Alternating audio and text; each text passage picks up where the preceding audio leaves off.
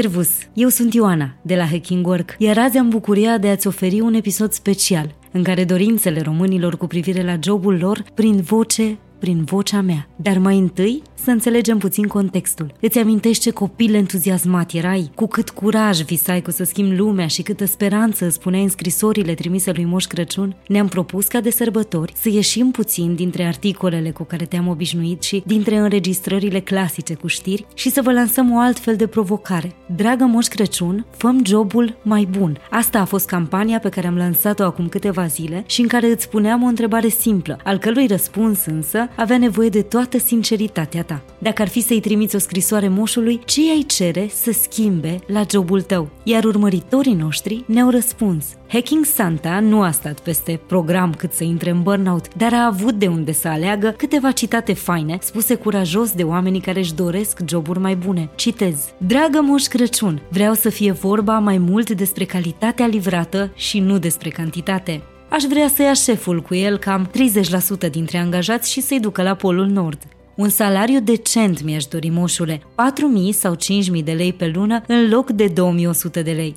Să nu mai am colegi de 30-40 de ani care se comportă ca la grădiniță. Îmi doresc colegi cărora să le pese mai mult de rezultate și de calitatea muncii decât de cafeluță și de vacanță. Eu mi-aș dori ca cei de la Wizz Air să nu ne mai oblige să ne luăm concediu neplătit voluntar și să spună că e pentru binele colectiv. Moșule, mi-aș dori să se pensioneze medicii primari care sunt în instituții doar cu numele. Hacking Santa, eu îmi doresc ca salariul minim pe economie să îmi ajungă pentru a întreține doi copii cu dizabilități locomotorii și din acest minim pe economie să le pot asigura și recuperările intense de care au mare nevoie. Am încheiat citatele.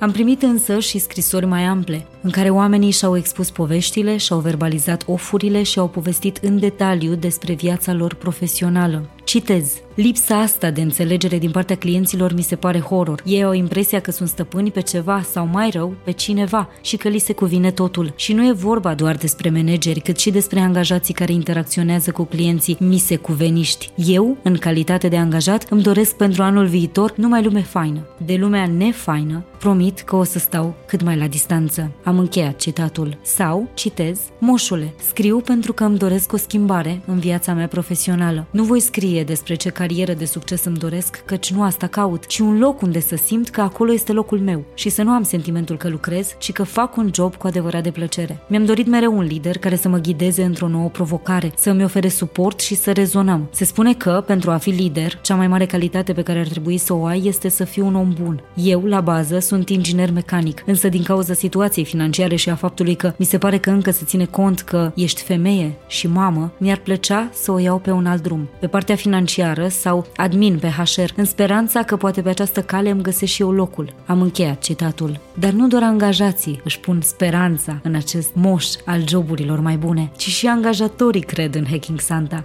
Poate cea mai plăcută surpriză de altfel a acestei campanii au fost răspunsurile și implicarea angajatorilor. Dintre ele, doar un exemplu. Citez. Îmi doresc sănătate mentală. Din păcate, văd zilnic această degradare dintre colaboratori și mă afectează profesional. Consider că firmele mici, cum am și eu, doar prin evoluție și diversitate vor putea rezista, însă vin firmele mari și ne calcă în picioare alături de stat. Firmele mari cu angajații toxici ne dau nouă fișiere de completat, deși e treaba lor, iar statul prin susținerea zero a sănătății și infrastructurii. Problema corporațiilor este că niciodată nu vor să ajute un întreprinzător mic și îl asupresc prin idei ca acestea. Dacă vreți să lucrați cu noi, trebuie să acceptați condițiile noastre. Cam ăsta este cadrul în România acum. Partenerii din Uniunea Europeană nu au asemenea relații cu furnizorii. Un retailer german nu-i pune cuțitul la gât și îl roagă să-l ajute să vândă mai bine. La noi e un delir printre buyeri, tocmai pentru că liderii sunt umili față de corporații și doar se supun. Am încheiat citatul. Ca o concluzie, Hacking Santa o să aibă încă mult de lucru pentru a îndeplini toate dorințele de anul acesta. Deși are mult entuziasm și își dorește binele companiilor, moșul nu poate să facă minuni singur, așa că are nevoie de ajutoare. Noi toți suntem responsabili de sănătatea organizațiilor, fiind datori să încercăm să venim cu soluții creative și să investim mereu în educația noastră. Vă dorim tuturor joburi bune, muncă cu sens și spor și mult curaj să luptați și să lucrați pentru schimbările la care visați, ca să vă aducă moșul tot ce meritați și să mergem la serviciu, nu la scârbiciu. Sărbători frumoase! Servus!